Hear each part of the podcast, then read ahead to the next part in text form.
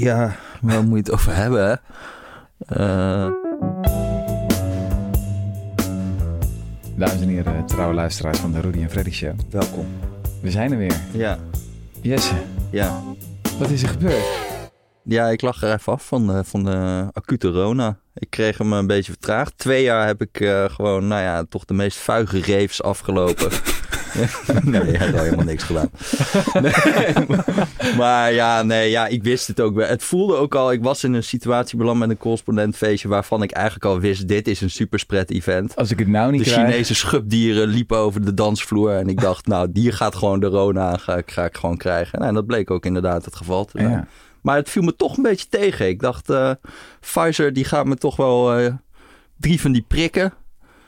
Dan moet je toch wel eh, iets kunnen hebben. Maar ik was toch wel best wel een beetje ziek. Je lag Aan anderhalve week ook. Vond, het, vond dat ook vooral, eh, vooral lang. Ja, ja. Dus dat heeft ook tot gevolg gehad dat deze podcast, de Rudy en Freddy Show, die overigens wordt mogelijk gemaakt door de correspondent. Oh, is dat zo? Eh, Maar ja. wat kost dat dan ja, het schiet niks binnen, ja. Nee, ja, de prijs is wel omhoog gegaan trouwens, of niet? Moet je niet zeggen. Oh, dat- sorry. Nee, de prijs is gewoon nog steeds zeer schappelijk. ja. Je maakt het mogelijk door lid te worden van de correspondent. Dat even geheel terzijde. Ja. Eh, wordt gewaardeerd. Yes, Sam. ja. Ehm, maar er was ook een ander leuk nieuwtje, wat daardoor een beetje overschaduwd raakte. ja. Want ik mag jou feliciteren, geloof ik. ja. Ja, dat Je- klopt. Dat klopt. Je, ja, je begint een beetje te graaien naar... Nee, ja, ik, eh, ik hoorde jouw eh, telefoon trillen. Dus toen dacht ik, moet ik even kijken of ik zelf wel uitsta. Oh, maar ik heb hem niet eens bij Helemaal me. mooi. Dat, Maar goed, inderdaad. Ik heb, de, ik Ja. heb een Anne, Anne Vondeling-prijs gewonnen voor politieke journalistiek. Maar dat was natuurlijk ook hartstikke awkward. Want ik zat daar gewoon met corona achter mijn eh, laptopje gewoon te kijken naar die prijsuitreiking. Ja, Dus dat was ook een beetje bevreemdend. Dan Ja. zag ik mijn moeder daar in de zaal zitten en op een gegeven moment is het afgelopen en dan schuifelt iedereen zo weg. ja. En dan, en dan, en dan zit je daar zelf achter je laptop. Arme jongen. Dat was heel Ja. triest. Maar ik wil er toch nog even bij stilstaan. Anne Vondelingprijs voor politieke journalistiek. Ja. Wordt jaarlijks uitgereikt. Uitgereikt? Uitgerekend. Wordt jaarlijks uitgereikt. Mhm. Best wel awesome, toch? Ja, dat is leuk. Nou ja, voor je boek. Ja. Zo hadden we het niet bedoeld. Nee, niet voor het boek, voor gewoon... eh, Oh, gewoon voor wie je eh, bent. Ja, ja, gewoon aan de, aan mijn bijdrage aan de, aan de Haagse powerduiding. eh, Ah. dat, dat was het daar. Oké. Maar geweldig. Ja. Ik ben wel heel trots op je hoor. Ja, Ik vind ik het wel awesome. Mensen moeten echt dat, eh, Oké, echt dat boek lezen. Jullie hoorden daar al heel even het zoetgevoiste geluid van de grootste vriend van de podcast. Jezus. Eh, ja, wij krijgen heel regelmatig berichten van wanneer komt hij weer? We willen hem wel horen. ja. De eloquentie himself. Jammer mommers. Hey, jammer mommers. Hallo. Daar is hij weer. Ja. Ja, geweldig. Ja, ik denk dat jij wel degene bent die het vaakst is aangeschoven bij ons. Is dat zo? Denk ik Het zou wel. best kunnen, Ja. ja. Ik weet het niet. Ehm, ja, maar wat we gaan doen is ehm, het patroon van de klassieke gereformeerde preek weer even aflopen. Dat werkt toch altijd het best. Dus de trouwe luisteraars weten natuurlijk wat dat is. Dat is verdoemenis, verlossing, dankbaarheid. En dat gaan we doen. Oh. Dat is bloedserieus dit. Ja, ja, ja. Verdoemenis, verlossing, dankbaarheid. En dat beginnen we dan natuurlijk eh, met het klimaat. Eh, jouw specialiteit. En toen dacht ik, ja, er is eigenlijk alle reden om behoorlijk depressief te zijn. Eh, ik heb eventjes een klein beetje research gedaan. Een recente peiling. Onder 10.000 eh, jongeren van 16 tot 25 jaar oud in 10 landen werd gevraagd wat ze vinden van klimaatverandering. Meer dan de helft zei dat de mensheid is ja, verdoemd. Mhm. Eh driekwart zei dat de toekomst doodeng is. 55% zei dat ze minder mogelijkheden zouden hebben om zich te ontplooien dan hun ouders. 52% zei dat hun eigen familie in gevaar zou komen. En nog eens 39%, 39% twijfelde of ze wel aan kinderen moesten beginnen. Eh, nou, voor mij persoonlijk is dat al te laat. Voor Jesse kunnen we dat nog eh, voorkomen. Ja. Ehm, ik kwam ook andere dingen tegen van bijvoorbeeld een groep in Duitsland die ehm, van, van jonge activisten die op hongerstaking waren. Die noemden zichzelf The Last Generation, weet je wel. Hm. Ja, hoe zeg je dat in Duits?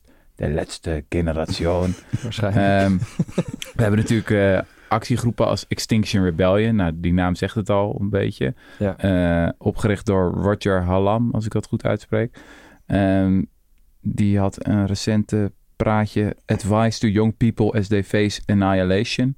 Hallo. En, en die, die zegt ook van ja, we moeten echt ja, in enkele jaren, zo niet maanden, de uitstoot naar nul krijgen. Volledig afstappen van fossiele energie, anders is het te laat. Ja. En dan lukt het gewoon niet meer. Ehm, als jij dat soort berichten voorbij ziet komen van verdoemenis, hel, we moeten nu of anders te laat. Wat, wat denk je dan als klimaatcorrespondent? Ja, ik denk dan dat het, eh, dat, dat veel te ver gaat. Ehm, ik denk, je hebt net wel een soort spectrum geschetst. Je hebt die, die jonge mensen met hun zorgen. Mhm. En dan heb je inderdaad Roger Hallam, dat is wel echt een beetje een uiterste. Mhm. Ehm, maar om die meteen maar eventjes eh, te bespreken. Wat, hij is dus een van de medeoprichters van Extinction Rebellion in het Verenigd Koninkrijk. Ehm, en ik heb niet het idee dat hij nog spreekt namens Extinction Rebellion. Hm. Dus volgens mij wordt wat hij dan zo zegt... van dat de mensheid echt op het punt staat uit te sterven... wordt niet gedeeld door zeg maar, de groegemeente van activisten... die zich bij XR hebben aangesloten. Maar het is wel een belangrijke stem. En, en hij, hij is iemand, en er zijn meer mensen die op die manier praten over dit probleem... die zeker wel invloed hebben op jonge mensen. Ja. En op activisten. En ik denk volledig de verkeerde dingen zegt. Hm. Ik heb me eigenlijk al vanaf het begin dat ik over klimaatverandering schrijf... verzet tegen het idee dat klimaatverandering een apocalyptisch probleem is. Het is een graduele verslechtering van allerlei dingen. Van eh, extreem weer tot eh, extreme temperaturen tot eh, zeespiegelstijging. Maar dat gaat in stapjes. Mhm. En er is niet één moment dat zeg maar doek valt. Mhm. Day after tomorrow. De day after tomorrow-achtige dingen. Er zijn wel gevaren van bijvoorbeeld kantelpunten. Daar, daar gaat het dan vaak over in het debat. Van als je die overgaat, dan kun je niet meer terug naar een vorig stadium van hoe het klimaat zich eh, houdt, zeg Ja, maar. de tipping points. Tipping points. En dat zijn reële gevaren. Maar ook zelfs daar ehm, gaan die dingen niet van de een op de andere dag. En zelfs als we tipping points voorbij gaan, bijvoorbeeld dat er eh, uit permafrost eh, eh, in de toendra-gebieden meer koolstof en methaan verdwijnt dan nieuwe planten in die gebieden weer vastleggen. Dat is een van die tipping points. Zelfs dan is het niet zo dat we ineens hier in Nederland de tent moeten sluiten en dat, dat wij allemaal doodje leggen. Hm. Dus dat is een verkeerd beeld, denk ik, wat mensen projecteren op dit probleem. En daar komt nog een beeld bij. En dat is het idee van tijd. Dus de tijd dringt. Dus we hebben een anderhalve graad doel. We hebben een twee graden doel. En als je te lang doorgaat met uitstoten, dan kun je die doelen niet meer halen. Dus moet je inderdaad op een gegeven moment echt naar nul uitstoot toe. Nou, daar kun je sommetjes voor maken. En inderdaad, als je, als je ervan uitgaat dat we eh, later deze eeuw eh, niet zomaar gebruik kunnen maken van eh, uitstootcompensatie. Dus dat we dingen die we nu verkeerd doen ook niet meer goed kunnen maken later in de eeuw.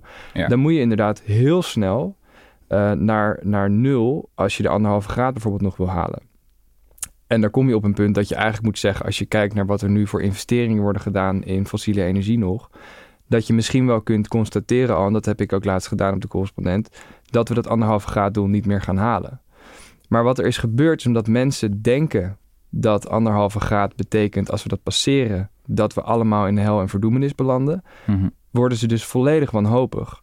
Omdat die anderhalve graad een soort van finale grens is geworden in het hoofd van mensen. En als je die dan passeert, dan, eh, dan is het over. 1,1. Ja, even voor En de context, waar dus zitten we nu op? Hoeveel graad? 1,1. En Ja. in het akkoord van Parijs van 2015 was als doel vastgesteld van in principe willen we het proberen binnen de anderhalve graad. Substantially below, zoiets ja, toch? Ja, sowieso Gewoon onder niet- de twee. En Ja. ehm, eh, met een poging om tot anderhalve graad te Ja. beperken. Als we anderhalve graad wel halen, wat dus lijkt te gaan gebeuren, wat, wat, wat gebeurt er dan? Als we die anderhalve graad passeren, ja, dan worden dus dingen die, die je nu al ziet, bijvoorbeeld zoals extreem weer, hittegolven, die worden erger. Mhm. Ehm, eh, bij anderhalve graad gaan eh, nog heel veel meer koraalriffen die, we, die, die eh, in de oceanen ehm, eh, gaan verdwijnen. bij twee graden zijn ze allemaal verdwenen, ongeveer. Ja. Nou, dat is, dat is dus een heel belangrijk verschil. En, en dan denk je misschien, ja, koraalrif, wat heb ik ermee te maken? Maar dat is, koraalriffen zijn de kraamkamer van de zee. Dus heel veel leven in de zee, dat ontstaat daar en dat gedijt Hm. daar. Eh, dat zijn van die belangrijke dingen, maar ehm, het, het gaat voor alle effecten die klimaatverandering veroorzaakt. Dus het gaat over opwarming, over het smelten van ijs, over extreem weer. Al die dingen ehm, eh, worden erger van anderhalf graad naar twee graad. Maar het is dus niet een soort van ineens een hele andere wereld. Het is Hm. gewoon een graduele verslechtering. Ja. En ehm, eh, ja, dat is, dat is zeg maar. Dus ik zeg niet van we moeten niet meer proberen om die anderhalf graad te halen. Ik denk dat we het wel moeten doen. Ja. En als we die passeren, moeten we kijken of we tot 1,7 kunnen beperken in plaats van 1,8 enzovoort. Ja, ja, ja. Maar je moet nooit doen alsof als je één deadline niet haalt, de hele wereld eh, eh, naar de kloten is. Want Ja. dat is gewoon een onverstandige manier van het probleem framen, omdat je dus ook die grens eh, misschien zult passeren. En dan zegt iedereen, hé, hey, maar ik kan nog steeds eh, op vakantie. Ja. ja, ja, ja. Elke, het is niet een soort van eh, grens die je overgaat. Het is gewoon gradueel. Alles is beter, minder, zeg maar. Ja, exact. Ja. Iedere 0,01 graad telt. Ja. Ja, maar kijk, ik snap dus wel. Kijk, dus ik denk dat dit, dit soort, dus dat beeld van die apocalyps, het beeld van tijd, dat zit denk ik ook in het hoofd van, van jonge generaties waar je mee begon, die dus zich Mhm. heel erg zorgen maken. Ehm, eh, ik denk zelfs als je die idee loslaat, ik heb er dus bijvoorbeeld wat minder last van, dat apocalyptische denken, maar dan nog kan je heel erg zorgen maken. En dan nog begrijp ik dat mensen angstig zijn over de toekomst en ehm, eh, eh, dan nog is klimaatverandering een enorm probleem. Het Hm. is alleen geen existentieel probleem, denk Hm. ik. Maar goed, ik kan het ook mis hebben. Hè? Dus Ik dat, vind- is, dat is een beetje het spectrum. Voor mijn gevoel is het soms ook opmerkelijk dat zeg maar, die echt apocalyptische taal, die wordt dan geuit door ja, toch vaak vrij jonge geprivilegeerde mensen in westerse landen, waarvan ik me heel moeilijk kan voorstellen dat zij specifiek de problemen gaan ervaren. Het is toch vooral ja, als je in Sub-Saharisch Afrika woont en de voedselprijzen vliegen omhoog en de hittegolven denderen over je heen. Ja, dat is, dat is apocalyptisch. Maar ja, Greta Thunberg die zal niet zo snel in een hongersnood terechtkomen, toch? Of die, die activisten in Duitsland waar ik het over had, die dan vrezen van, weet je wel, in, in, onze, in ons leven gaan we nog de meest ernstige dingen meemaken. De realiteit is toch dat juist de rijke landen zich nog vrij goed zullen kunnen beschermen. Ja, dat, dat denk ik ook. Dat is ook de tragiek ervan. Ehm, maar wat wel lastig is te overzien, is hoe al die effecten in elkaar grijpen. Hm. Dus als je bijvoorbeeld ehm, meer droogtes hebt, maar ook meer overstromingen, waardoor landbouw eigenlijk moeilijker wordt, wat je nu al ziet.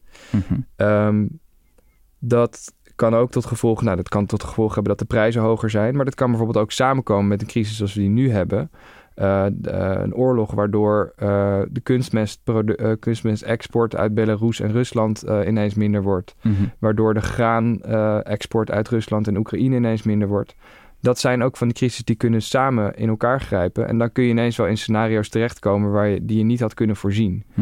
En ik denk dat met name de voedselvoorziening, eh, die echt wel hard geraakt wordt door klimaatverandering, is wel echt een heel groot risico. En uiteindelijk zijn, is het zo'n verknoopt systeem mondiaal, dat dat zich ook niet tot één plek beperkt. Dus Hm. in die zin, zeg maar, eh, eh, Maar wij Zullen kunnen wij- elke keer iedereen overbieden voor al die dingen. Ja. Dus dat, dat is ook denk ik nu met graan. Dat, dat als er dan een tekort komt, dan zullen wij zullen echt niet honger gaan lijden of zo. Het is meer Egypte en dat soort landen ja. die dat niet kunnen betalen. En die, veel, die, die, die, die problemen krijgen. Ja, en dat, dat het, volgens mij is dus de enige conclusie die je daar op basis daarvan kan trekken, is dus dat wij een extra grote verantwoordelijkheid hebben Mhm. als rijk land om te zorgen dat onze uitstoot zo ongeveer als eerste op nul is. Ja, En die van Europa en die van de VS. Want weet je, wij zijn hier ook mee begonnen met dit fossiele model. Eh, wij moeten er als eerste afscheid van nemen. Juist ook omdat we dus andere mensen eh, zo'n hoge prijs eh, opleggen. Ja. Ik vind het ook altijd nog wel een fascinerend statistiekje. Als je kijkt naar het aantal slachtoffers van natuurrampen in de afgelopen 100 jaar. Kijk, wij worden natuurlijk gebombardeerd met berichten over ja, tsunamis en orkanen en weet ik wat allemaal. En de vernietiging die daar en daar en daar wordt, wordt aangericht. Maar dat grafiekje van het aantal slachtoffers, dat is een nogal steile lijn naar beneden. Ja, Eh, omdat we ons ja, gewoon veel beter kunnen beschermen. ja we hebben betere waarschuwingssystemen en zo. Dus ook Ja. bijvoorbeeld bosbranden. eh, dat zie je nu veel in het nieuws, zeker in de zomer. Eh, dan zie je het in, want dan is het in de westerse wereld, in Australië, in de VS en eh, in Europa rond de, rond de Middellandse Zee. Dus dat komt heel veel in ons nieuws, zien we de hele tijd branden. En inderdaad, die zijn ook in die gebieden vaker dan vroeger. Ehm, maar daar komen nauwelijks mensen direct om als gevolg van die brand. Gelukkig. Er- er zijn slachtoffers, maar meestal weten mensen van tevoren, krijgen ze een berichtje of een, weet ik veel, zo'n eh, NL-alert-achtig iets. En dan kunnen ze de benen nemen. Er gaat natuurlijk ontzettend veel kapot alsnog. Maar inderdaad, het, het aantal directe slachtoffers als gevolg van dit soort dingen is, eh, eh, daalt juist. Maar ook daar is het ook weer moeilijk om de indirecte gevolgen te overzien. Want je hebt bijvoorbeeld ook dat gewoon een, een groot deel van de zomer, sommige delen van de wereld nu gewoon in rook staan door die branden. En de gevolgen daarvan voor de volksgezondheid zijn wel weer heel substantieel. Mhm. Dus ehm, eh, ja, het, het blijft moeilijk, denk ik, om alle gevolgen van klimaatverandering te overzien. Hm, hm, hm. Ja. Ja, er is zo'n boek van, hoe heet die? Brian Huppeleflip, The, The Ministry of the Future. Ik weet niet of je dat gelezen Mhm. hebt. Dat ja, Kim helemaal- Stanley Robinson, Ja, ja, ja. science fiction eh, schrijver. Oh ja, ja, ja. ja. En ehm, dat heeft zo'n... Is dat een spoiler? Nee, dat kan ik wel zeggen. Dat is redelijk aan het begin van het, van het boek. Het is, ja, het is echt climate fiction. Dus Ja. probeert hij na te denken van... wat is de impact van klimaatverandering en hoe gaat dat lopen? En hij schetst het scenario waarin er in India een vreselijke, vreselijke hittegolf is. Die Ja. echt miljoenen slachtoffers eist over... Ja, wanneer is het dan? Over 10, 20 jaar Best, eh, Ehm, ja. omdat er, er zijn nu al plekken op de wereld waar het zo heet kan worden dat je gewoon niet meer buiten kan zijn. Eh, omdat het menselijk lichaam dan niet meer functioneert. Ehm, en in de modellen wordt voorspeld dat dat wel eens zou kunnen gaan gebeuren op plekken in India waar nu heel veel mensen wonen. Nou, als het Ja. land dan niet eh, rijk genoeg is geworden, dus nog niet iedereen airconditioning heeft, ehm, ja, dan kan je dat soort verschrikkelijke, verschrikkelijke gevolgen verwachten. En hij trekt vervolgens de conclusie van als dit dan gebeurt in een land als India, dat er zoveel slachtoffers vallen, dan gaat dat land conclusies trekken. Namelijk denken, oké, de wereld heeft gefaald, heeft niet snel genoeg gehandeld. Wij gaan geoengineeren. Eh, ja. Voor degenen die dat niet weten, dat is een, een, heel controversiële technologie om eh, ja, eigenlijk te proberen de thermostaat van de aarde iets omlaag te draaien. Door allerlei aerosolen, zeg ik goed toch, in de atmosfeer te, te Ja. blazen. Zwaveldeeltjes. Ja, ja die eigenlijk het- hetzelfde doen als wat er na een vulkaanuitbarsting gebeurt. Dan is er ook altijd een tijdelijke daling in de temperatuur. Nou, dat is allemaal heel controversieel, omdat we niet weten van wat al eh, Ja. eh, bijgevolgen daarvan kunnen zijn. Maar toen ik dat las in, ja, in een roman, toen dacht ik, ha, inderdaad, zo zou het Ja. eigenlijk wel eens heel goed kunnen gaan. Dat er op een gegeven moment een land komt, want geoengineer is niet heel duur, dat denkt, ja, luister, de wereld heeft gewoon gefaald. Ja. We snappen dat het risicovol is, maar wij hebben net de gruwelijkste ramp in de geschiedenis van ons land meegemaakt. Ja. Sorry mensen, wij gaan dit nu gewoon doen. Het is een beetje een eh, gekke, gekke reactie op een mondiaal probleem. Dat één land dan inderdaad zo zijn conclusies zou trekken. Ja. Maar het is inderdaad niet ondenkbaar. En dat is ook een van de risico's van geoengineering. Dat als die techniek er is en eh, dat dan een kle- relatief klein land, het kan zelfs een eilandstaatje zijn, kan zeggen we gaan het gewoon doen. Ja, Een willekeurige miljardair die eh, Ehm, ja. zoiets heeft van... hé, mijn privé-eiland eh, gaat verdwijnen. We gaan het gewoon zo We gaan eens even een het, kan ook nog, vliegtuigje... want het zou een paar miljard kosten, toch? Of zo, omdat... eh, Ja, dat weet ik niet. Het Nou ja. probleem daarvan is dat je het ook moet blijven doen. Dus het Ja. is niet iets wat je één keer in de lucht spreekt en dan eh, eh, koelt het eh, permanent af. Je moet het, Dus het is een ongelooflijk onzalig idee. Ehm, maar wat ik ook interessant vond in, in die roman, en ik ben er trouwens niet helemaal doorheen gekomen, want ik vond hem voor een, voor een wat dan als een roman eh, wordt verkocht, wel behoorlijk eh, eh, eh, eh, taai. Twee Mhm. sterren hoor je hier. Ja, Ja, het, ja, ja. ja, het is wel fascinerend. Het boeide me heel erg. Maar ik vond het ook een beetje een, een, eh, erg theoretisch bij Vlagen. Maar goed, hij schetst bijvoorbeeld ook dat er dan dus dat er een VN ehm, een ministerie voor de toekomst We komt. gaan het nou helemaal spoilen. Dat boek. Ja, ja, ja. goed. Ja, het is de titel van het boek, Ja. Ministry for the Future. Maar daar komt ook een soort van, eh, eigenlijk een soort zwarte vlagachtige operatie in dat ministerie. Ja, dit is wel echt een spoiler. Oh. Ehm, dus dat mensen eigenlijk buiten de, buiten de gebaande paden, dus proberen eh, buiten de officiële wegen, toch hun zin te krijgen. Dus eigenlijk ook dat er geweld wordt gebruikt, dat mensen worden gegijzeld Mhm. Mhm. eh, om, om een snelle verandering af te dwingen. En ehm, het gekke daarvan is dus, zo gauw die daarover schrijft, denk ik, ja, natuurlijk zou het zo kunnen gaan. Eh, het is helemaal niet ondenkbaar dat eh, als die problemen verder uit de hand lopen, dat, dat er dan ehm, eh, dat mensen daarop gaan reageren op, op manieren die we ons nu nog niet kunnen voorstellen. Hoe heet dat boek alweer van How to Destroy a Pipeline of zo? Ja, How to Blow Up a Pipeline Ja. van eh, Andreas Malm, Ja, geloof ik. Een, ja. die gewoon Ja. de, de vraag op tafel legt. Dat is een filosoof of zo, of een Ja. denker die zegt van... luister, ja, op welk punt gaan we dingen doen Gewoon buiten de gebaande paden? sabotage, Ja. pijplijnen opblazen. Of, Maar dat eh, is toch eigenlijk ook een beetje gek dat allemaal mensen roepen dat de hele wereld eh, ten onder gaat en dat we eigenlijk nog helemaal geen geweld zien. Dat zegt mij Ja. eigenlijk ook wel dat ze het zelf niet helemaal serieus nemen. Ja, sorry. Nou ja, of ze zijn heel terughoudend. Maar gel- of gelukkig zijn er maar weinig die zoals Roger Helm denken dat het echt, Ja, ja, ja, eh, precies. dat het echt over annihilation gaat binnen vijf jaar. Want nu staan we op gewoon, ik geloof, het zeg ik even uit mijn hoofd hoor, maar dat die IEA zei van met stated policies dat we op 2,7 graden of zo afkoersen. Ja, dat is... eh, de, ja. eh, de, de Internationaal Energieagentschap. Ja, En dat was al wel een stuk beter dan zeg maar een paar jaar geleden. Maar het is natuurlijk nog langer niet anderhalf graad of zo. Uh, nee, het is... Dus is het nou, oh, moeten we nou blij zijn? zijn? Gaan we de goede kant op of ga, is het nog steeds gewoon... Nou, ik denk dus dat, we, dat, we, dat er zowel redenen zijn om te denken dat het de goede kant op gaat als de verkeerde kant op. Maar om, om te beginnen met de, de goede kant. Toen je een paar jaar geleden, dus uh, uh, 2019 zeg maar, um, als je dan keek naar waar zouden we uitkomen als overheden al het beleid wat ze zich hebben voorgenomen uitvoeren, Mhm. dan kwamen we tussen de 3 en 4 graden opwarming. Nu is dat minder dan 3, dus inderdaad IEA komt dan op 2,7. Nou, dat ligt zo'n beetje tussen daar rond. Um, dat betekent dus dat overheden in de tussentijd plannen hebben gemaakt. Of dat er redenen zijn om aan te nemen dat technieken die we nu hebben op grotere schaal kunnen worden gebruikt. Waardoor we dus sneller van die fossiele brandstoffen af kunnen. En uh, dat is dus wat mij betreft wel degelijk heel goed nieuws. En dat is ook in hele korte tijd veranderd. Ja, 2019. En, ja. Toen verscheen jouw boek toch ook? Hoe ja. gaan we dit uitleggen? Ja, exact. Ja, het is niet heel veel later. Nee, en nu... Ik, precies. Dus, en dat, dat zie je eigenlijk over de hele linie. Dat uh, uh, uh, ook bijvoorbeeld uh, de, de opkomst van zonne-energie en windenergie. Dat ging al een hele tijd heel snel. Die dingen werden al heel veel snel goedkoper. En dat gaat ook alleen maar sneller door. Um, uh, daar komt bij dat batterijen nog steeds veel goedkoper worden. Daar Mhm. komt bij dat waterstof, um, dat daar steeds meer in wordt geïnvesteerd.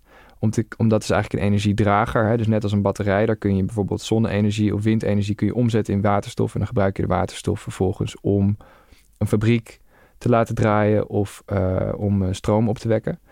Um, en dan heb je ook nog dat er nu de laatste tijd, de laatste jaren, veel meer is geïnvesteerd en veel meer onderzoek is gedaan en veel meer bedrijven actief zijn geworden in um, wat dan in het jargon demand-side management heet. Maar dat betekent gewoon dat je flexibeler omgaat met wanneer je stroom gebruikt. Mm-hmm. Um, uh, dus dat bijvoorbeeld fabrieken tijdelijk afschakelen als er weinig uh, zon schijnt of als, er, als de wind uh, wat, wat langere tijd wat lager staat, zeg maar. Um, en met dat soort, en dan kun je ook nog veel meer verbindingen leggen tussen landen, zodat als het in Oost-Duitsland wel waait, maar bij ons even niet, dat wij dan die stroom kunnen krijgen. En als je dus al die dingen bij elkaar optelt, dus zon, wind, batterijen, waterstof en meer flexibiliteit en meer verbindingen, dan wordt dus gewoon een heel nieuw energiesysteem denkbaar, uh, wat gewoon beter is dan wat we nu hebben. Wat in ieder geval de, de input van energie is goedkoper dan wat we nu hebben. Het systeem als geheel zou waarschijnlijk ongeveer hetzelfde kosten als wat we nu hebben. Uh, uh, en dan zitten we gewoon, dan zijn we gewoon van fossiele brandstoffen af. Mm-hmm. En dat het nu zo duidelijk te schetsen is. Uh, en dat het ook steeds geloofwaardiger wordt dat we dat in korte tijd uit de grond kunnen timmeren. Ja, dat is denk ik wel echt heel goed nieuws. Mm-hmm. Ja, al die dingen zoals offshore wind en zo, dat, dat was dan geloof ik met het energieakkoord nog, uh, dat daar echt heel erg veel subsidie bij moet. Dat is heel rap, is dat gewoon... Ik geloof ook in, in, in de UK dat ze nu uh, uh, uh, zeg maar de stroomprijzen ook zo hoog worden dat ze gewoon geld gaan teruggeven aan de, aan de overheid, omdat die subsidies zo zijn geregeld. Oh ja, slim. Dus, ja. dus, die, dus daar gaat het gewoon oh, heel erg. ja, en sowieso op dit moment is bijna alles rendabel van, Ja. uh, van uh, wind. Offshore, wind even is de wind op zee. Wind Ja. op zee, ja. Ja. Ja, en ook ehm, eh, eh, zeg maar duurzame energiebronnen zijn eh, in de meerderheid van de landen al nu al de goedkoopste bron van nieuwe stroom. En over een paar jaar zijn ze overal de goedkoopste bron van nieuwe stroom. Maar dus ook en vooral in landen in de tropen waar we ze heel veel zon hebben. Mhm. Ehm, dat is dus echt ontzettend goed nieuws als je het eventjes teruggrijpt op wat jullie net zeiden van, of wat je net zei van die, die gevolgen, die worden vooral daar gevoeld. Mhm. De grootste eh, belofte eigenlijk voor een schoon energiesysteem ligt ook daar. Ik bedoel, Nederland heeft best veel zee. Wij kunnen met windenergie best een heel eind komen, maar we zijn niet een heel zonnig land. Um, maar er zijn heel veel landen die juist nu uh, eigenlijk uh, uh, snel zich willen ontwikkelen. Mhm. En die juist gebruik kunnen maken van deze dingen. En Mhm. volgens mij uh, is dat ook een hele interessante geopolitieke verschuiving. Omdat het eigenlijk een hele nieuwe bron van welvaart zou kunnen betekenen voor hele grote groepen landen die eigenlijk een sprong kunnen maken. Ja. Um, en ja, dat Vraag dat me wel altijd af wat voor, als, als je dat Maite had zo'n podcast over in Nigeria dat energiesysteem. Nou, ja, dat is Maite het- Vermeulen, onze Maite collega. Vermeulen, ja. Heeft het toen ook gewoond. Zo. En dan heb je de hele tijd blackouts. En Ja. omdat gewoon zo'n energie-elektriciteitssysteem is eigenlijk gewoon heel ingewikkeld. Wij nemen gewoon aan dat dat gewoon allemaal vanzelfsprekend is. Dat je stekker in een stopcontact steekt. Maar er moet, alles moet eigenlijk goed gaan. Ja, En als daar gewoon iets misgaat in dat hele systeem, ja, dan gaat, dan, gaat het, dan gaat het uit. En dan iedereen heeft dan zijn eigen dieselgeneratoren daar staan om dan weer Ja. op te vangen dat dat misgaat. En als ik dan zie hoe, veel, hoe ingewikkeld het is om hier bijvoorbeeld wind en zon in te passen. En met inderdaad, je moet dan weer af en toe iets aanzetten. En eh, hele ingewikkelde dingen. Maakt het wel gewoon het hele elektriciteitsnet ingewikkelder dan wanneer je gewoon kolenstroom laat loeien. Mhm. Dan denk ik wel soms van boe, dat, hoe, je- hoe we dat daar dan gaan, eh, gaan Nou ja, doen. Dat- ja. misschien dat wij dan de innovatie tegen die tijd hebben om dat ook heel eenvoudig te maken. Ja, want het moet perfect in balans zijn, toch? De hele tijd. Het, Ja, het energiesysteem. Als je een stekker in het stopcontact steekt om die iPhone op te laden, dan moet er al ergens iets gebeuren om. dat die stroom er ook is. Ja, en, en, en, en dat is makkelijker als je gascentrales en kolencentrales hebt die je gewoon aan kan zetten. Maar zelfs Ja. dat lukt al eigenlijk niet eh, eh, daar, Nee. omdat, omdat dat niet... eh, En dat wordt nog veel ingewikkelder als je gewoon wind en zon hebt. Hoewel waarschijnlijk in Nigeria altijd de zon eh, schijnt. Dus Nou ja, ik schijnt kan me herinneren- schijnt, niet, eh, schijnt het ook ja. niet, nee? In Maites podcast was er volgens mij ook een ondernemer die dus een zonnepark aan het bouwen was eh, bij Lagos of in Lagos. Als ik me goed herinner. Die, Mhm. eh, die, eh, die ook best wel een goed verhaal had. En wat je dus kan doen met een zonnepark en een batterij, is dan kun je ook op ieder moment stroom leveren. Ja, ja, ja. Eh, dus je kunt ook kleine decentrale netwerken gaan opzetten. En dat ja, een is soort allemaal... van dieselgeneratoren alleen Maar dan met zon. met zon. Ja, ja. Dus awesome. er is gewoon echt wel heel veel mogelijk. En ik denk eigenlijk dat wij, zeker in Nederland, ehm, eh, gaat het misschien ook langzamer dan je zou willen. Omdat we bijvoorbeeld vergunningsprocedures gewoon heel lang duren. Ehm, eh, eh, en omdat we bijvoorbeeld nu een, een personeelstekort hebben ook voor zowel voor het opwaarderen van onze stroomnetwerken, maar ook in de installatiebranche. Ehm, juist de vakmensen die we nu nodig hebben, zijn er niet. ja. Mhm. En dat zijn ook van die dingen, dus het, zeg maar het technisch potentieel, daar had ik het eigenlijk net over. Dat van dat systeem is heel groot. Maar het, ehm, eh, het, zeg maar het politieke potentieel en dan ook nog het praktische potentieel is altijd kleiner, omdat er allerlei obstakels onderweg Mhm. langskomen. Ja, hier wil ik het even over hebben. Ja. Ehm, milieuactivisten zijn historisch gezien denk ik best wel heel goed in nee zeggen, in dingen tegenhouden. Weet je wel, geen kolencentrale hier, geen pijplijn daar, weg ermee. We, we ketenen ons eraan vast en, en het komt er niet. We zijn nu, naar mijn idee, op een punt aangekomen dat we heel goed moeten worden in ja zeggen tegen dingen. Zo van ja, we willen wel een zonnepark daar. Ja, we willen wel een hele mooie windmolen daar, midden in ons uitzicht. Ja, we willen ook heel graag een kerncentrale daar. We don't care. Let's go.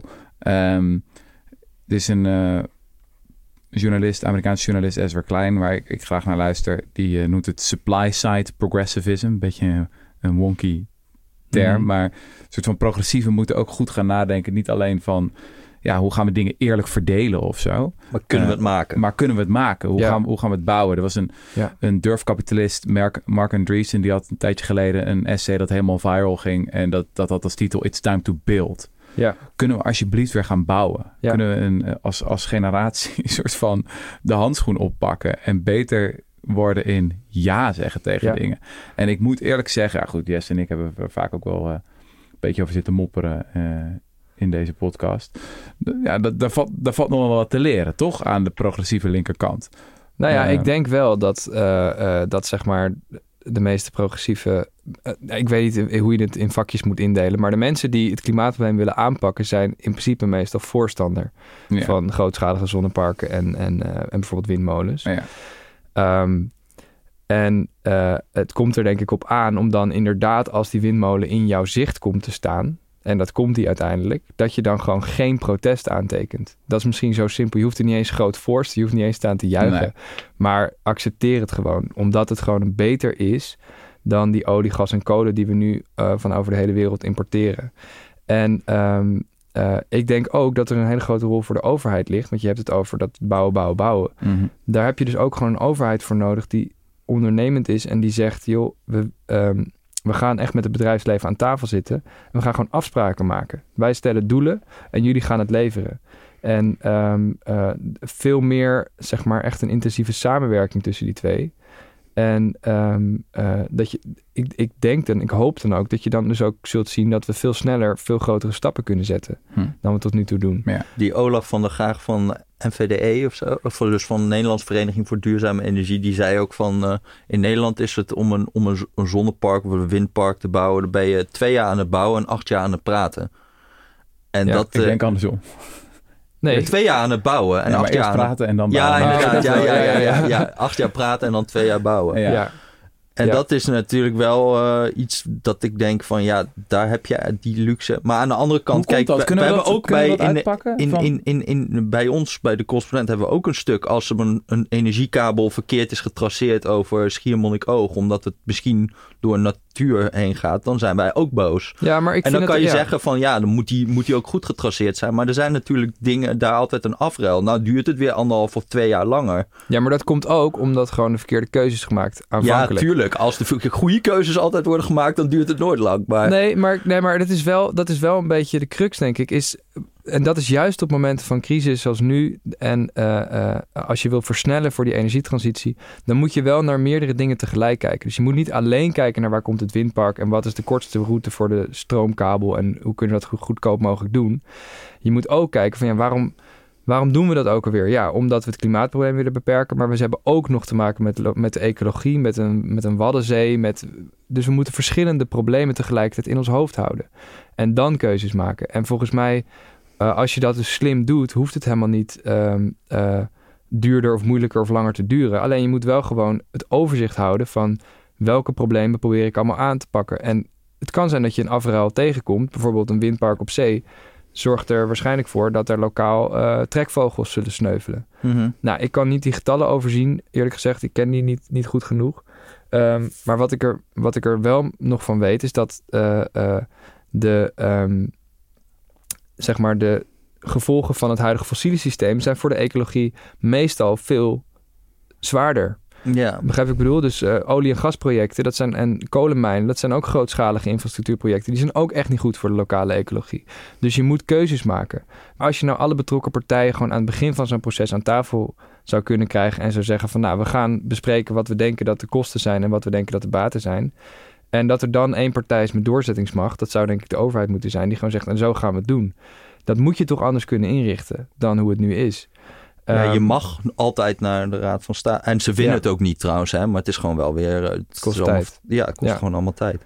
Ja. Maar eh, ja, overigens, het is echt niet alleen natuurlijk milieuclubs die allemaal zich hieraan eh, juist. Ik denk dat dat, dat is dan ook iets wat we, waar wij een beetje over zitten klagen, omdat dat Ja. ons soort mensen zijn. Maar ja, ik, ik heb. Ik heb nu, nu was het bijvoorbeeld in, eh, in Overvecht Noord, probeert ze met die aardgasvrije wijken. mhm.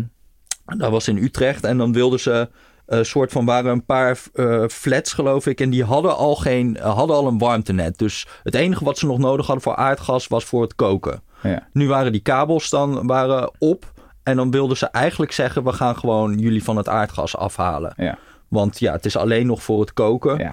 Eh, en dan komt er gewoon een motie in de Tweede Kamer van... eh, eh, nee, ja, er zijn toch een paar bewoners die vinden dat helemaal niet fijn... als we nu van het aardgas worden gehaald. Dus we moeten daarvoor die hele kabels gaan vernieuwen. Eh, voor die, en dat kost dan 2 miljoen of zo om dat allemaal te vernieuwen. Ja. En om dat toch te behouden. En daar krijg je gewoon een Kamermeerderheid voor. En dat is dan een VVD-motie. En vreemd genoeg dan SP en DENK. Die, dat, die stemmen nou ook vaak voor dat soort Ja. eh, dingen. Maar ja, nee, die en- vinden waarschijnlijk dat de SP waarschijnlijk dat de laagste inkomens niet geraakt moeten worden met een investering in een, eh ja maar dat is dan ook fornuis of zo. Dus die Ja. gemeente die betaalt een, geen, de inductieplaten precies. en de, en de kapannenset. Ja, aan 2500 euro. En dat is dan nog niet genoeg, weet je wel. ja. Ja, kom op. Dan, eh, de, en, en, dan kan, en dan daarna wel weer zitten klagen over Russisch gas, bla bla bla. Maar als we dit al niet, dit is zeg maar Precies. de ja. definitie van laaghangend fruit. Zij zitten al op een warmtenet. ja. Enige is kookgasaansluiting. We moeten nu die kabels vervangen. Ik bedoel, als dat al niet lukt. En voor lage inkomens, inductie is goedkoper, zeker nu, dan op gas blijven Ja. Nee, maar het zijn dan, dan is daar gewoon lokaal. Ik ken de situatie niet precies, maar er is, er is daar een conflict ontstaan en dat is hoog opgelopen. En dan kiest de politiek voor, voor draagvlak en niet voor wat er moet gebeuren in dit geval, denk ik. Ja. Ja. Dat is natuurlijk laf. Maar dat is ook nog wel eentje die ik, wa- wat ik even wilde noemen. Want ehm, ik denk dus oprecht dat als je dus eh, eh, burgers meer betrekt vanaf het begin in dit soort processen. En dat je ze dan ook voor je kan winnen, dat ze inspraak kunnen hebben. En dat je dan gewoon eh, uiteindelijk daar tijd wint. Ehm, dus Eva Rovers komt binnenkort met een, een boekje bij ons. Een pleidooi voor meer burgerberaden, voor directere democratie. Mhm. En ik denk dat dat juist voor dit soort situaties heel goed kan helpen. Eh, omdat nu is inspraak vaak tegenspraak. Ja. Mensen die ergens tegen zijn, die laten zich horen. Maar als je dat anders organiseert, dan kun je ook zo'n heel proces misschien wel beter doorlopen met meer eh, buy-in van iedereen die, die betrokken is, omdat mensen echt mee hebben kunnen praten. Hm. Ja. Hey, en dit alles is eh, nog een stukje urgenter geworden natuurlijk door de oorlog in Oekraïne. Eh, Europa is voor, wat is het, 40% afhankelijk van Russisch gas. We hebben het in deze podcast natuurlijk ook al. Voor haar gasvragen. sorry? Dus alleen voor, voor zeg maar qua, qua alles van 25% van alle energie is gas. Ja, ja, ja. En daarvan 40% is Russisch ja, gas. dat is een goeie. Ja. Ja. Dat is een goeie. Ehm, we zagen al oproepen van, wat was het, Jesse Klaver, die ook zei van zo snel mogelijk stoppen met Russisch gas. Eh, ik zag dat jullie op eh, de correspondent in de bijdragesectie een levendige discussie hadden over van, kan dat? Eh laten we beginnen bij jou, Jelmer. Wat, was, wat is jouw gevoel van, is dit, is dit een aanleiding om eh, nog, nog, nog veel sneller van, van gas af te komen? En hoe zie je de mogelijkheden? Wij kregen ook behoorlijk wat kritiek toen, ook uit Groene Hoek, op onze podcast, dat wij eh, te weinig aandacht hadden besteed aan de mogelijkheden om eh, ja, gewoon, hoe zeg je dat? Te besparen. Zuiniger, zuiniger om te gaan met energie. Ja. Warme truien te dragen. Ja, nou, ik denk dat dat de eerste reactie moet zijn. Is dat je kijkt van hoe, hoe kunnen we gewoon substantieel minder energie gebruiken. En, Mhm. ehm, eh, eh, en inderdaad dat dan al je denkkracht en je mobilisatie als overheid gaat naar hoe kunnen we die energietransitie versnellen als gevolg van dat conflict. Omdat we het nu helder zien en omdat die prijzen zo hoog zijn. Dus dan gebruik je ook dat, die, die hoge prijs als een signaal. Weet je, je, je merkt, oké, we zijn afhankelijk van gas. Dat doet nu pijn. Ehm, en dat wijst ons erop dat hier een probleem is. En we wisten eigenlijk al dat het sowieso een probleem was. Nou, als je nog meer argumenten nodig hebt, ik bedoel, dat zou het moment moeten zijn om, om te versnellen. En om, weet je, richt dan eindelijk, we hadden het net al over die personeelstekorten voor die energietransitie. Richt dan nu, zeg dan nou, we willen versnellen, maar we merken eigenlijk dat we te weinig personeel hebben. Richt dan nu een deltaplan personeel voor de energietransitie op. Ehm, noem het ehm, iets, iets leukers dan dat. Noem ze eh, eh, eh, vrijheidswerkers. Hè? In, in, de, in de trant van die eh, ministerie van Financiën in Duitsland, die zei eh, hernieuwbare energie is vrijheidsenergie. Ja, ja, ja, ja.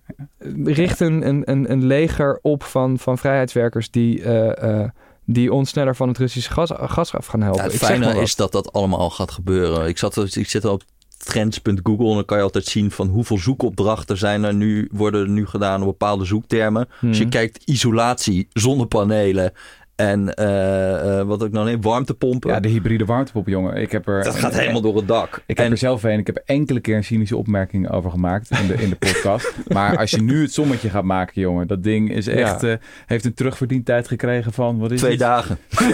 Spek open, Nee, ja. maar serieus. Ik denk echt dat je een zieke explosie van verkoop in, in hybride warmtepompen gaat. Tenminste, Ja. als die Ja. prijzen zo blijven. Nou ja, dat is ook zo. Het zijn nu gewoon wacht, wachtrijen. Het probleem is echt niet meer van dat, dat mensen de, dat er geen vraag naar is of zo. Het is net, volgens mij is die vraag totaal geëxplodeerd. Om, door, ook door gewoon, ja, gewoon puur door die prijzen. Hoeft de Puur overheid verder niet allemaal. eh, Nou ja, maar de overheid kan wel een vinger aan de pols houden bij die sector. En zeggen, joh, waar hebben jullie nu tekort aan? Waar hebben jullie nu nood aan? Zodat het sneller kan. ja. Dat, zou, dat bedoelde ja, ik net toen ik zei, zelf betere zo, samenwerking. zo, zo als een gek werven. Die gaan ook proberen alles Tuurlijk, te doen om mensen ja. op te leiden en zo. Nee, met hartstikke dit. goed. Maar dat zijn van die dingen, dus zeg maar, mijn reactie op die, op die hele, eh, eh, op, op zeg maar die, die hoge gasprijs, eh, was inderdaad eh, ehm, een versnelling van die energietransitie. En dat zou het volgens mij het antwoord moeten zijn. En het kan zijn dat je erachter komt van, eh, eh, zelfs als we dat doen, hebben we het over een andere tijdschaal. Want het duurt alsnog een paar jaar voordat we dan veel minder verbruiken. En in de tussentijd eh, moeten we meer LNG importeren, moeten we andere stappen zetten om, om hele heftige tekorten te voorkomen. Maar daar moet je in ieder geval een open debat over voeren. En, en waar wij volgens mij een discussie over hadden, was ik vond dat eh, jouw stuk, Jesse, te snel de conclusie trok van eigenlijk is Groningen het enige wat erop zit. Groningen weer openen. De Zijn niet het enige, maar als je gewoon grote posten wil hebben en je wil echt iets bijdragen aan het verminderen van de Russische gasvraag, ja, dan, dan zet zeg maar, dan ben ik helemaal voor energietransitie. Gaat ook sowieso gebeuren nu al. Je ziet dus dat iedereen daar heel erg in gaat investeren, maar dat is niet, daar gaan we niet miljarden kubus mee halen. En elk plan wat je ook ziet, zelfs die Repower EU, wat nou ja, volgens mij behoorlijk wensdenken is Dat is een plan van de Europese van de Commissie. Europese Commissie. Daar zitten ze ook gewoon vol op fossiel. Nog gewoon 50 miljard willen ze kuub eh, aan LNG-gas gaan eh, importeren. Ja, dat hebben ze nu en, uit de en VS. van de eh, 80 miljard die ze gaan halen. En overigens zitten daar ook allemaal dingen in die niet helemaal van meer biogas, uh, mesvergisters en zo, waar we net een motie in de Tweede Kamer van hadden van dat we dat niet meer willen. Nee. Dus nou ja, anyway, ik, ik denk dat als je gewoon dat, daar eerlijk naar gaat kijken, dat we het gewoon echt niet binnen op korte termijn gaan redden met gewoon uh, duurzame energie. En ik, ik bedoel, ik snap, de, ik snap wel de behoefte dat, het, dat we dat heel graag willen, maar dat, dat, ja, nee, maar dus niet alleen met duurzame energie, maar ook met besparing. En met, en met dus als je op een gegeven moment, volgens mij kun je ook zeggen, joh, um, uh, en dit is een beetje glad ijs, maar ik denk ook van ja, er zijn misschien sectoren in Nederland die gewoon geen toekomst hebben, omdat ze alleen maar op gas draaien. Ja, maar dat vind ik prima, maar dan moet je ook zeggen, we gaan het niet meer gebruiken. En die Ja. stap zie ik eigenlijk, kijk, ik bedoel, eh, dat vind ik trouwens, dat vind ik dus ook een beetje gemakkelijk soms van mensen van, nou ja, waarom hebben wij bloemen nodig? Ja, ja, ik vind het wel een beetje, een beetje lomp om gewoon te zeggen... we gaan zo'n hele sector die, die, die hier 100 jaar zit... ja joh, doe ik het lekker op. Sowieso, Nee, de- gaan, ze, sowieso gaan ze zelf... eh, gaan ze al allemaal... volgens mij gaat de helft van die tuinbouwkassen gaat failliet op het moment. Ja, die sluiten nu al de deuren. Maar en ook dingen als kunstmest en zo, hè, dat zijn grote aardgasverbruikers. Ja, die prijs van kunstmest gaat nu compleet door het dak omdat Rusland zelf heel veel kunstmest eh, exporteerde. En in heel Euro het is gewoon eigenlijk vooral gas wat tot kunstmest wordt gemaakt. Dus in Europa staan al die fabrieken al op de helft te draaien. Hmm. Ja, is dat dan heel erg makkelijk om te zeggen, joh, stop daar lekker mee? En, want Nee. we hebben het wel nodig. En als we het dan toch weer gaan importeren van elders, ja, dan wordt daar gas gebruikt. Dan hebben we ook nog niks verder bereikt. Nee. Nee, ik denk, ik, ik, ik, ik, ik ben met je eens. Dit zijn hele, eh, dit zijn hele taaie dilemma's. Maar wat ik mis is dat, er ook, dat dit ook juist een moment is voor grote gebaren. Dus waarom zeg je dan bijvoorbeeld niet... Nou, die Nederlandse kunstmestfabriek die nog steeds op aardgas draait... Zet daar dan, zet, zeg dan van nou, daar gaan we als overheid... Maakt niet uit hoeveel het kost. Wij willen dat jullie de eerste kunstmestfabriek in Europa zijn... die gewoon helemaal klimaatneutraal is. Dat kan, weet je. Je kan het met waterstof eh, maken, eh, eh, voor zover ik Ja, weet. maar, maar en als, je met dat, duurzame energie. Dus als, je, als je dat wil, dan, dan gaan we dus een heleboel waterstof maken van al, die, al die duurzame energie die we nu neerzetten. Is dat de beste gebruik van die duurzame energie die we nu gaan Nee, neerzetten? misschien niet, Absoluut niet, maar daarom want dat is ik. Dus, gewoon ja, veel maar- te duur. Ja, maar er moet dus wel keuze, er moet er wel een debat over zijn in ieder geval. En nu is het de hele tijd, nu is de reactie op de, op de onmiddellijke crisis in, is om onmiddellijke problemen op te lossen. Dus de hoge gasprijs, oké, dan moet de accijns op benzine omlaag. Weet je, en dan moet de energiebelasting omlaag. Want dan zijn we een onmiddellijk probleem aan het oplossen. Maar volgens mij hou je het, het originele probleem waar we mee zaten, namelijk die gasafhankelijkheid, daarmee al langer- alleen maar langer in stand. Dus ik, ik, ik opper nu wat dingen. Prima dat je daar wat tegen inbrengt en dat het misschien niet de beste ideeën zijn. Maar kijk in ieder geval verder dan alleen die acute huidige crisis. En zoek ook oplossingen die verder reiken dan, dan, dan dit moment. Maar dat doen ze toch? Dus, dus die Jette heeft geloof ik gezegd van we willen nog veel meer nu eh, wind op zee gaan vergunnen. En we willen dat, ik geloof, ik, ik Ja. weet niet eens de exacte cijfers, maar hij wilde echt veel meer dan dat. Terwijl de sector zegt volgens mij kan dat al niet eens, want we hebben de Ja. vaklui niet. Maar dat zeiden ze Maar de dus tijden de- van de, energie, van de energieakkoord ook. Wat je net noemde, van toen moest er nog subsidie bij. Toen zeiden ze ook, nou dit zijn hele straffe doelstellingen. Ik weet niet of we het halen. En een paar jaar later deden ze subsidie vrij. En, en we hadden zoiets van, nou kom maar door. Ja, Dus dat is nou precies dat bouwen, bouwen, bouwen. Er is veel meer mogelijk als er gewoon harde doelen worden gesteld en als de overheid zich gewicht erachter gooit. ja, dus daar zit een beetje een, een, een, een dat geloof ik op zich ook nog wel, maar er zit soms. Kijk, jij hebt een beetje meer de Genesis 1 eh, mentaliteit van eh, en er was licht en dan denk je ook dat er licht komt. En, Die en, heb je van en, Hugo de Jonge Ja, trouwens. precies. Dus dat vind ik een heel inspirerend figuur, Hugo de Jonge. Dat weet je. Nee, maar, maar, de- en, en, en, en dan, maar ja, op een gegeven moment houdt dat natuurlijk ook op. Hè? Dus dan, Welke mentaliteit heb jij dan? nou, dat ik denk dat als je, als je De 160 miljard openbaringen mentaliteit. Ja, en maar- iedereen ging dood. als, je- als je 160 miljard kuub eh, Russisch gas wil vervangen, dan moet je ook wel een sommetje gaan maken van hoe wil je dat precies gaan doen. Ja. En, dan- en iedereen die dat sommetje aan, daaraan begint. Ik bedoel, zelfs de Europese Commissie komt maar op 80 miljard of zo. En die komen met allerlei, waarvan 50 miljard gewoon importeren van Amerikaans gas en zo is.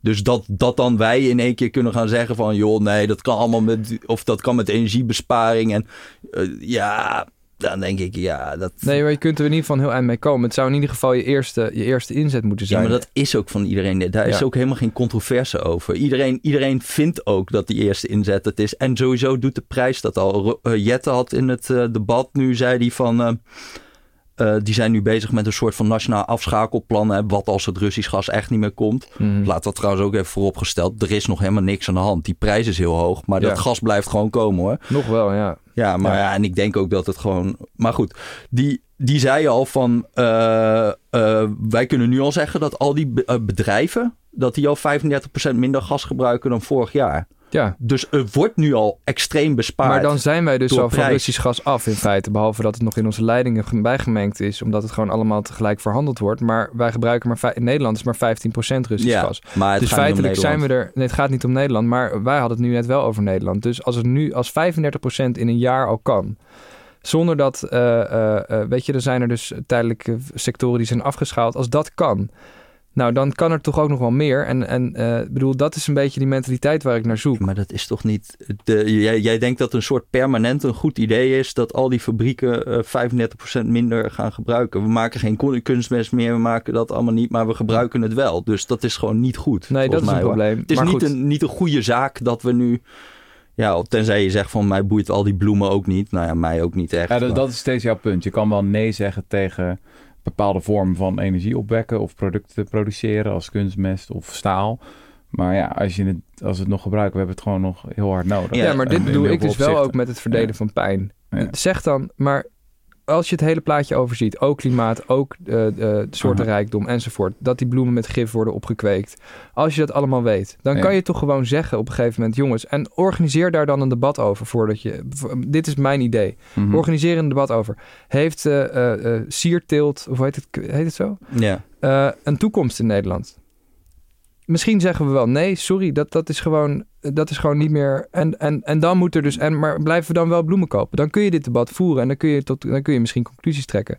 Maar om nou maar de hete te doen alsof alles wat we hadden ook weer terug moet komen. Mhm. Ik bedoel, ik, ik las in de krant van als we nu wel ineens helemaal van het Russisch gas af zouden, zouden moeten in Europa, dat dat een, een, een waarschijnlijk een recessie zou veroorzaken. Zouden we eh, meerdere procenten eh, achteruit gaan in, in economische groei. Eh, ja, ik kan de gevolgen daar niet van overzien. Maar het is ook niet uit te sluiten dat als het gebeurt, of het nou door keuze is of door omdat Poetin uiteindelijk wel die gaskraan een keer dichtdraait, dat het uiteindelijk een situatie oplevert, ook al deed het pijn, die beter is dan waar we nu zijn. Mhm. Dat de reflex is van links tot rechts, zodra het even pijn gaat doen van, oh, energieprijzen bevriezen, weet je, oh, subsidie voor iedereen, want het mag toch niet te duur worden aan de pomp. Ja, dat is heel kwalijk. Ik bedoel, we hebben nu überhaupt al een beetje een compensatiecultuur gekregen. Ook op de twee grote dossiers, Groningen en toeslagenaffaire natuurlijk. Als we dan nu een jaren tegemoet gaan waarin we allerlei pijn moeten gaan slikken. Ja, dan gaan we ook weer allerlei compensatiecircussen optuigen. En nou ja, Jesse heeft over geschreven. We weten hoe complex dat is. Hoe dat Mhm. weer allerlei vertraging. Nou ja, eh, eigenlijk zijn we. Poetin aan het spekken. Dat is ook de, de ironie. Als we met z'n allen gewoon het goedkoper maken om gas en, en olie te gebruiken, wat we dus Ja. doen. Ja, en dat doet elk land in Europa. Hè? Dus elk land doet dat. Dus de vraag wordt alleen nog maar verder aangejaagd. Ja, en wie verkoopt dat spul? Ja, dat is toch weer gewoon Poetin.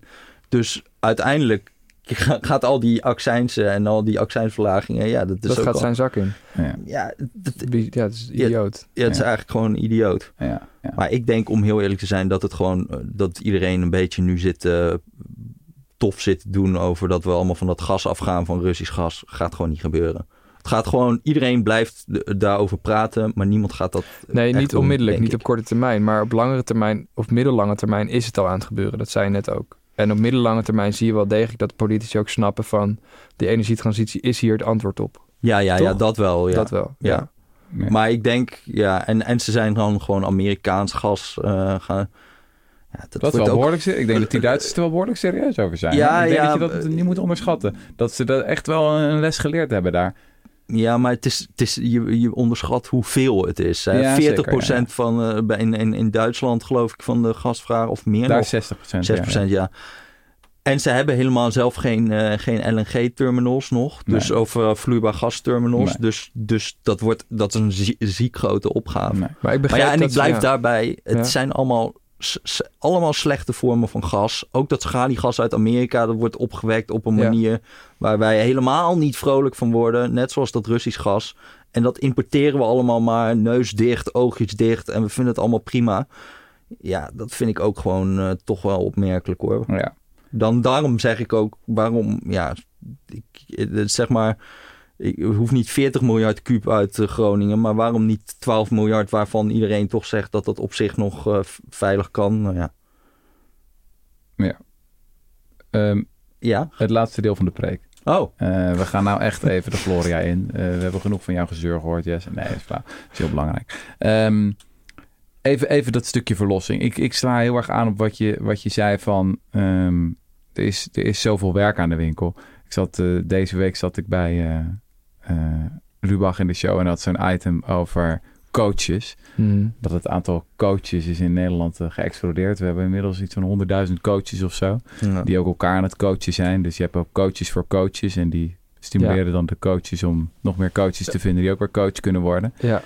En eh, ja, ik vond het wel een treffend voorbeeld van eh laat kapitalistische decadentie, inderdaad. Dat als je zulke grote uitdagingen hebt, tekorten in de kinderopvang, tekorten in het onderwijs, eh, tekort aan vakmensen, tekort aan, aan alles. Gewoon mensen die daadwerkelijk iets kunnen, zeggen wij als ja, als drie- stukje schrijvers.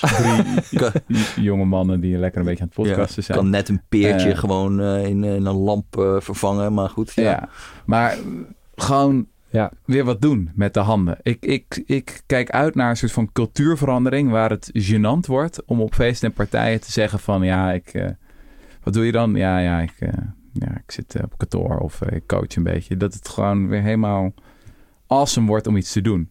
Ik moet een beetje denken aan toen ik eh, eh, voor mijn essay Het Water Komt, interviewde ik een, een prof aan de TU Delft. En die denken dan na over allemaal lijpe dingen die we kunnen doen als het toch even iets te hard gaat met die zeespiegelstijging. Mhm. Dus die zat me enthousiast te vertellen over de gigantische dam die je eventueel zou kunnen bouwen van Engeland tot aan Noorwegen. Niet zo heel goed voor de ecologie trouwens hoor, maar eh, gewoon even de schaal van het denken. Mhm. En ehm, die vertelde dus dat toen hij, hij was volgens mij eind 40 of zo, toen hij eh, eh, studeerde, dat eh, ja, al zijn eh, collega-studenten die gingen de financiële sector in, weet je, want daar viel lekker veel geld te verdienen. En hij was een van de weinigen die in het vak van de waterbouwkunde eh, was gebleven.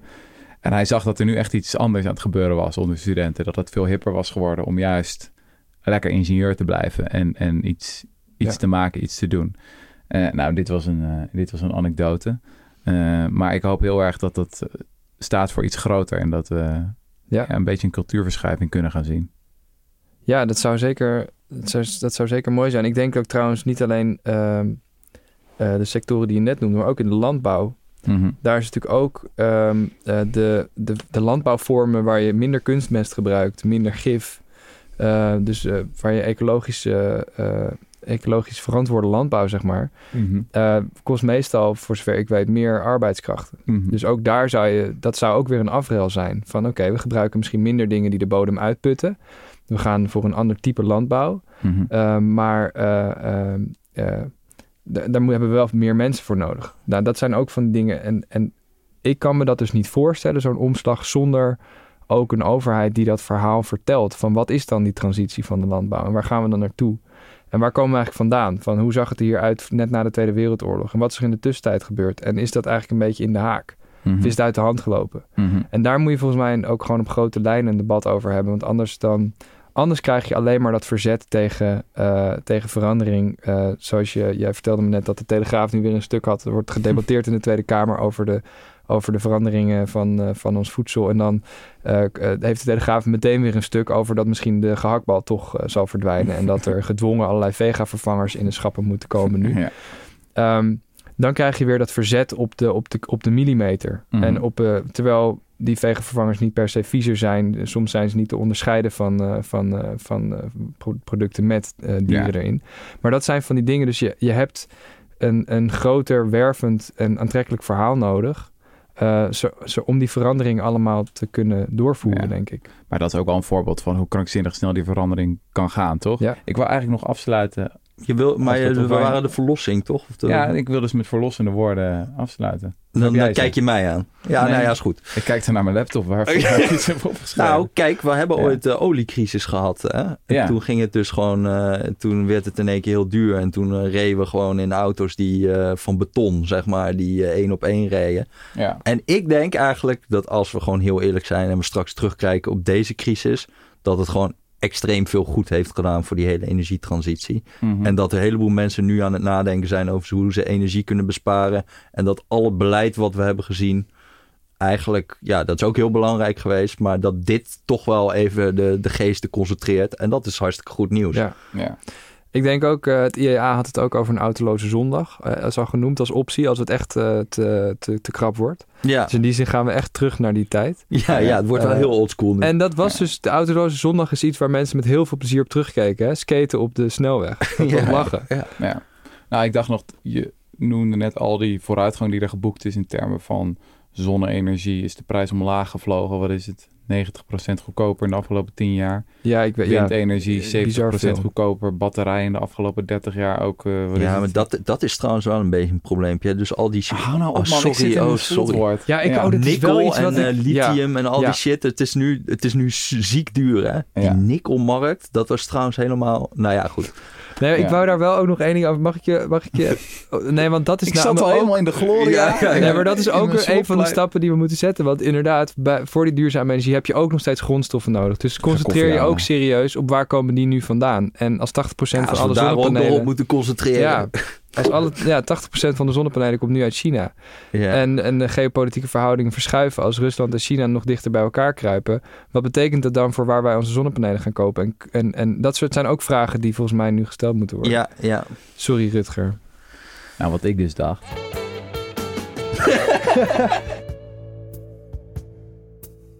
Als we nou al zoveel vooruitgang hebben geboekt, want dat is het wel. Prachtige technologische, innovatieve vooruitgang, heel veel bewustwording, bla bla bla bla bla. Hebben geboekt in een tijd dat het behoorlijk tegen zat. Weet je, nog eens met zoveel fossiele subsidies, met ook zoveel ja, climate denial, eh, dat van alle kanten komt. Ik bedoel, hoeveel vooruitgang kan je dan wel niet boeken als je die tegenwind niet meer hebt? Dat eh, lijkt me wel awesome ja. om te gaan zien in de komende tien jaar. Ja, Zou nog wel eens hard kunnen gaan, hè, Jesse? Ja, het zou wel zo hard Ja. kunnen gaan. Mooi. Oké, eh, heeft iemand nog wat te promoten? Ja, je hebt een nieuw boek. Ja, ik heb dus eh, eh, een nieuwe editie van mijn boek gemaakt. Dus, het, de eerste versie was uit 2019 en ik heb hem nu net helemaal geactualiseerd. En ehm, daar staan dus al die, al die recente cijfers die we net bespraken. En niet alleen de, de technologie die is voortgeschreden, maar ook de klimaatrechtszaken die zijn gewonnen in de tussentijd. De mensen die de straat op zijn gegaan, de divestmentbeweging die steeds verder aan de weg timmert. Eh, dus al die ontwikkelingen, maar ook hoe het probleem zelf erger is geworden in de tussentijd. Hm. Eh, staat er allemaal in, actuele editie. Hoe Ja. heet het boek? Hoe gaan we dit uitleggen? En eh, eh, je kunt het krijgen via decorrespondent.nl slash klimaatboek. Mooi. Tot de volgende keer. Dank jullie wel. Dat ben Veel terrein beslagen, toch? Ja. Ja.